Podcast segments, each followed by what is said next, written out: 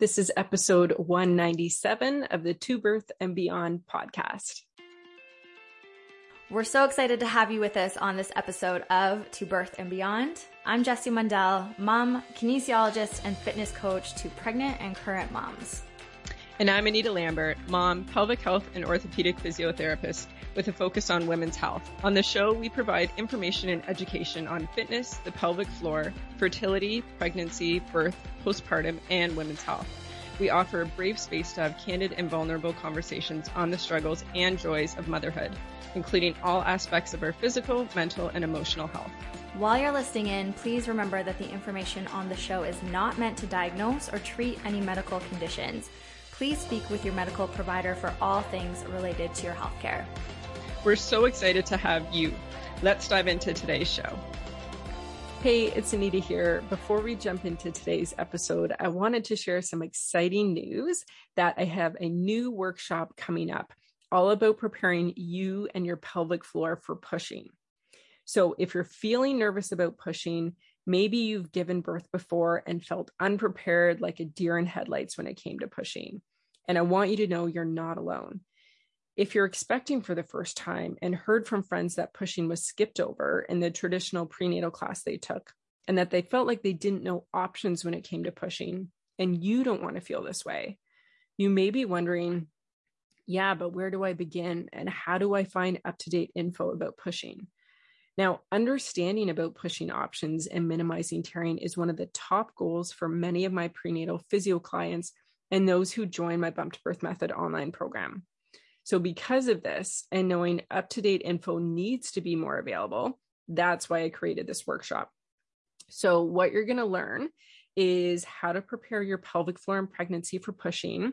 This is going to go beyond Kegels, perineal massage to prepare mentally and physically for pushing, types, timing, and breathing options for pushing, pushing positions for both medicated and unmedicated options, how to minimize tearing, how your partner can support you during pushing, and questions to ask your care provider during pregnancy. So, these are the specific pushing strategies that I go through with my physio clients and in my Bump to Birth Method online program. Now, whether you're giving birth for the first, second, or fifth time, this workshop is for you if you're wanting to skip the overwhelm and get key strategies to help you feel calm and confident when it comes to pushing during birth. So, for more information and if you want to join, it will be coming up on October 2nd. However, there will be a replay for those who sign up if you can't make it live. So head to the link in the show notes or go to prepforpushingworkshop.com to join today. Welcome back to the To Birth and Beyond podcast. It's Anita here. And on today's episode, I'll be sharing four key ways to mentally prep for birth. Now, when it comes to preparing for labor, usually the first thing we think of is the physical prep. However, I would say the mental prep is just as important, and if not even more important, because without doing it, it's going to be hard to tune into all the physical preparation you've done while in labor. And this also applies whether you're thinking of getting an epidural or not because these four steps are going to help you, even if you're like, yes, for sure, I want an epidural as soon as I can.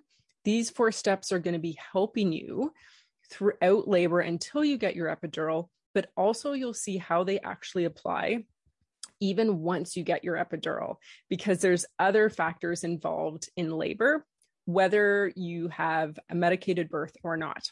So let's jump into the first key way to mentally prep for birth and that is getting an idea about the environment that you'll be birthing in.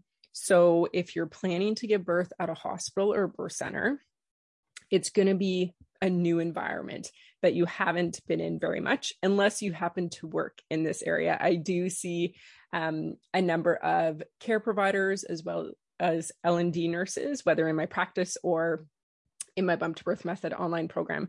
So I know if you work in this environment, it won't be new for you. But for a lot of people, it is. And this also applies if you're thinking of having a home birth. Yes, your home is going to be very familiar. However, I still strongly encourage for you to go through this step in terms of where you would be transferred to if you do have to be transferred during your home birth. Because getting an idea of what that new environment will look like is actually going to help your body when you're in labor. When we go into a, a new environment or a new atmosphere that we're not familiar with, our body and our nervous system kind of feels like it's in protection mode a little bit and holds back a bit. So if you can get an idea whether, I mean, right now, where I am at least, there are no hospital tours. So I really encourage clients uh, to seek out, there is on our hospital website here. There's a video um, where an L&D nurse is giving kind of a tour of the unit so you can get an idea in general what a labor and delivery room would look like, um, the showers, the tubs, the whole floor, um, which can just be really helpful again, because it will make the area, even though the first time you'll be there, if there's no hospital tour, will be when you're in labor. But it'll at least make it a little bit more familiar for your nervous system. So, whether it's videos or pictures, um, it just can be really helpful to have an idea what that environment will look like. Now, other things too to look for is, you know, getting an idea what type of um, like birth tools will be there for you to use. So, you know, asking, will there will there be birth balls or peanut balls? Are there tubs? Are there showers? Will there will there be an actual choice in those? Um, and then also even things like dimming the lights can actually be helpful while you're in labor versus the really bright lights. And actually, one other thing that can be helpful too from the environment, um, if you're going to a birth center or hospital, is actually bringing your own pillow because again, it's it's a piece of something that is familiar to your body being in another environment. So I highly recommend, like I said, checking those out however way you can perhaps where you are, there are hospital tours or birth center tours um, that are back now. But if not, see if you can get an idea either through video or pictures um, ahead of time. Now, moving into the second uh, way to mentally prep, this is around finding strategies that are going to help you stay in the zone and be able to stay focused through a contraction or a surge so that you're not um, your body and your brain are not getting ahead of you. So, some different examples of this are meditation. So, kind of an, an audio track that you're listening to during labor. Could also be affirmations, and affirmations can either be done um, again through an audio track, or some people have their partner or doula say affirmations out loud. Other people like to write affirmations on uh, like cue cards or or posters to have in their um, birthing space. So more of like a visual way to see the affirmations. Other people prefer music, so you may want uh, like a more upbeat uh, labor playlist at a certain point in pregnancy earlier on, and then maybe you want more of a chill music playlist for later on.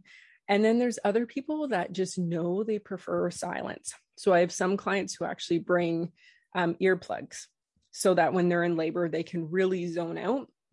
Because that's another thing, too, is when you're um, birthing in a hospital environment, you don't know all the sounds that are going to be going on, whether it's beeping, um, whether hearing sounds from other rooms, like you really don't know the sounds you're going to hear until you're there. So, having a few of these options can be helpful.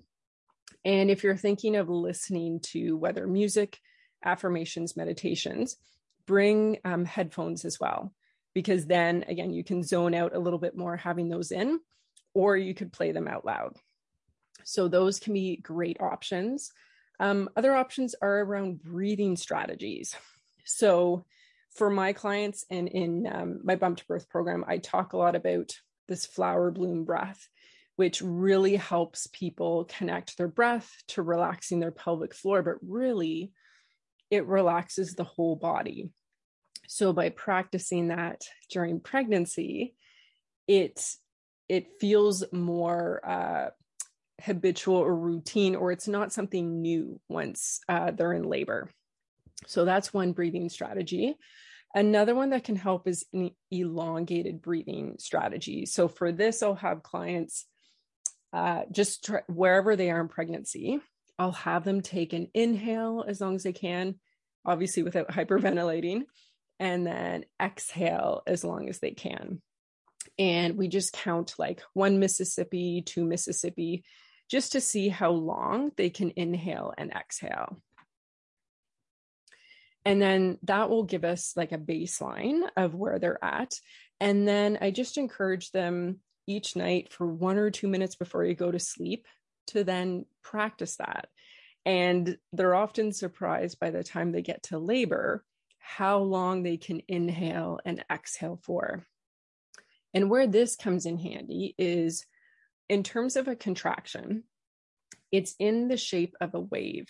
Now, earlier in labor versus later in labor, the wave might be uh, higher, lower, shorter, longer. Um, but the idea is it does increase and then it peaks and then it goes down again on the other side.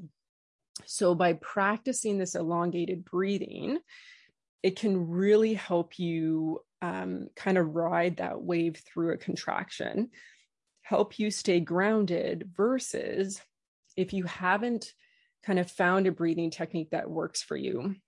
Sometimes what happens is when contractions come and as they get more intense, then we start to get very um, like chest breathing. So, very kind of upwards in our body. And that also puts us more into our sympathetic nervous system. So, that fight or flight response. And during contractions, what you want to try to do is find uh, ways that work for you to get you to that parasympathetic side. So, that more kind of rest and relaxation side of your nervous system, that will really be helpful for coping.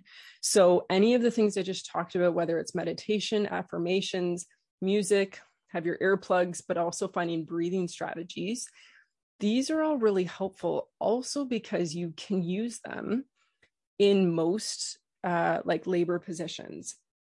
And especially the affirmations and the meditation, the music, those particularly can be helpful. Uh, a lot of my clients find them really helpful to cope on the drive to the hospital or the birth center because often in your vehicle you can't get into maybe the labor position you want. You feel a little bit more confined to to space of, of the position you can get into. So having something audible or visual that can help you stay really focused plus the breathing strategies that can make the drive more manageable now, one of the things I did want to mention about uh, meditations or affirmations, if you're going to listen to something, is it can be most effective if you listen while you're pregnant. So, listening to those audio tracks, for example, while you're going to sleep, versus if you only listen to them in labor, yes, they can work. However, again, your nervous system, like your body, your mind has not gotten used to hearing them. So they may not help you as much get into that deep state of relaxation or or it may not be as quick to help you get there. I know from my personal experience, I listened to meditation uh, and affirmation audio tracks from hypnobirthing for both of my births. And so I listened to them in pregnancy about halfway in um, to the end. And I just listened to them going to sleep. I played them out loud. And I never heard the end of them. Um, but I knew that that was totally fine. It just kind of it goes into your subconscious. And what's helpful is you're listening to them as you're going into, again, a super deep state of relaxation because you're going to sleep. So when I turned them back on in labor, it just really helped me get back to that relaxation and stay there. And with my first birth, I went back and forth between the audio tracks of the meditation affirmations and music. So I had both, and I just kind of listen to one for a bit and then switch to the other. Whereas with my second, all I wanted was the meditation affirmation tracks. I listened to one song. Um, and then I was like, no, I want to switch back to the other ones. And that just kept me in the zone. So to know it might differ between uh, between your births if you've tried this before, or maybe you haven't and you're thinking about doing it for another one. And to also know, too, if you're not a person that typically listens to meditations or affirmations outside of pregnancy, to still give it a chance um, because they can be quite effective. Um, so this one I find is quite handy to again try them out in pregnancy, see what fits for you, um, and then if it's meditation or affirmations, I highly recommend listening to them throughout pregnancy as well.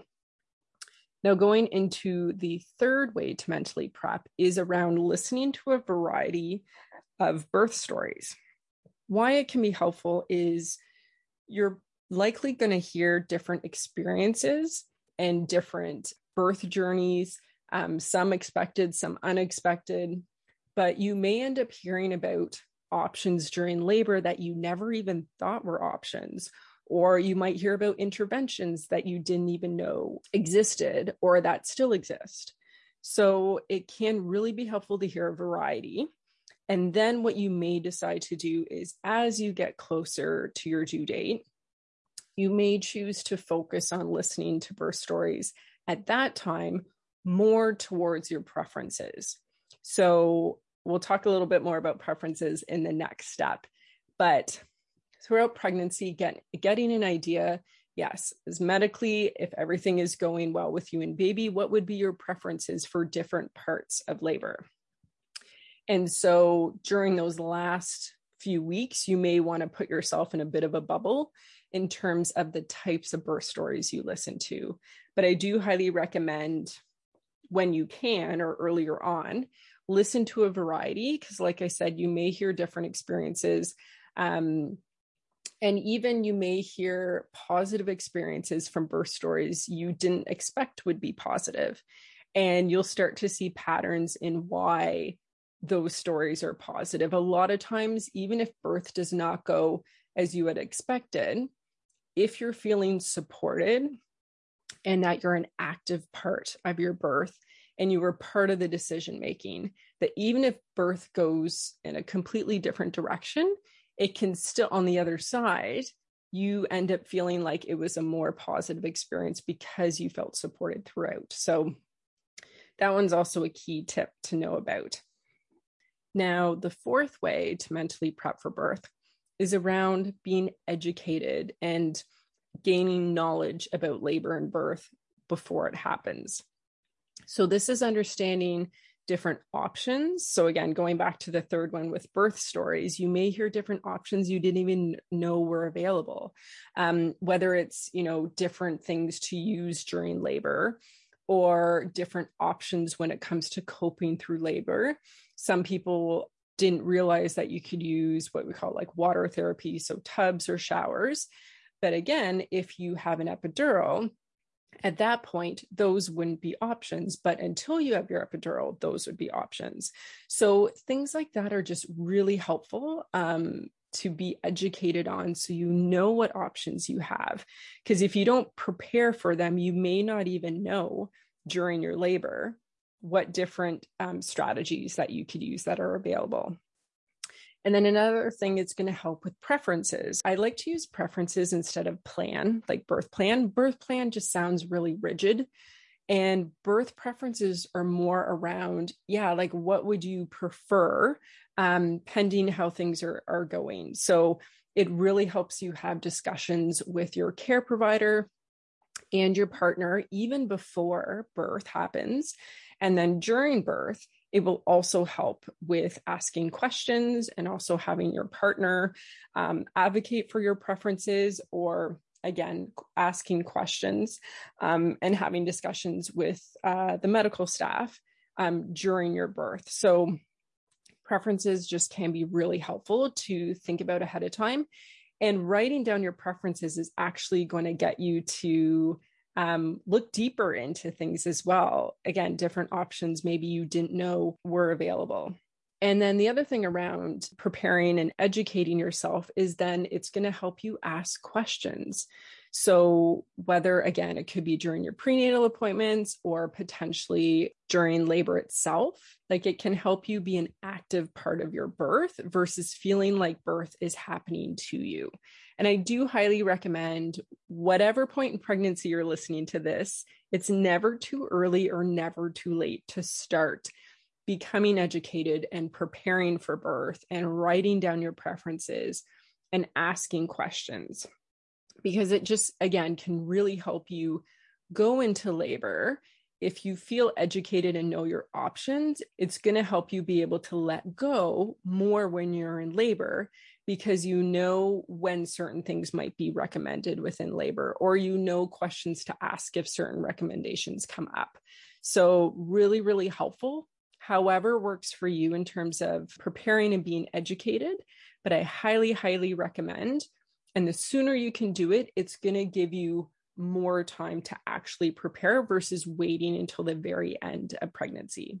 And with education, there are lots of options. There are starting to be some in person um, childbirth courses now.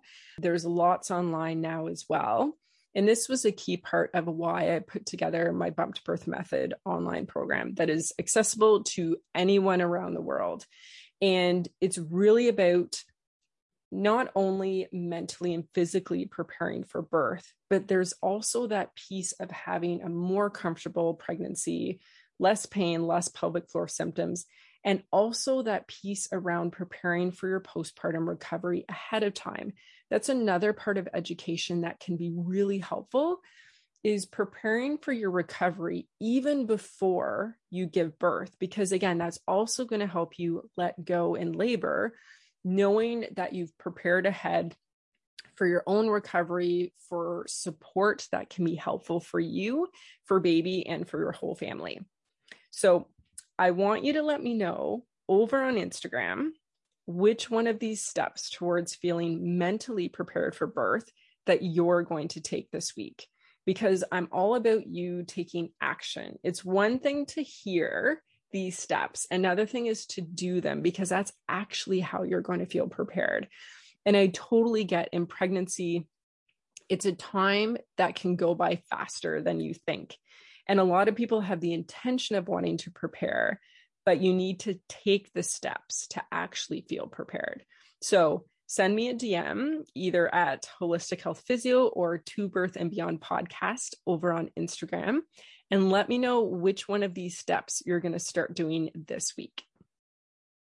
We hope you enjoyed listening to this episode of the To Birth and Beyond podcast. You can find any links or resources we discussed in the show notes at tobirthandbeyond.com. And if you enjoyed today's show, we would love for you to leave us a review on iTunes and subscribe to the To Birth and Beyond podcast in iTunes or Stitcher.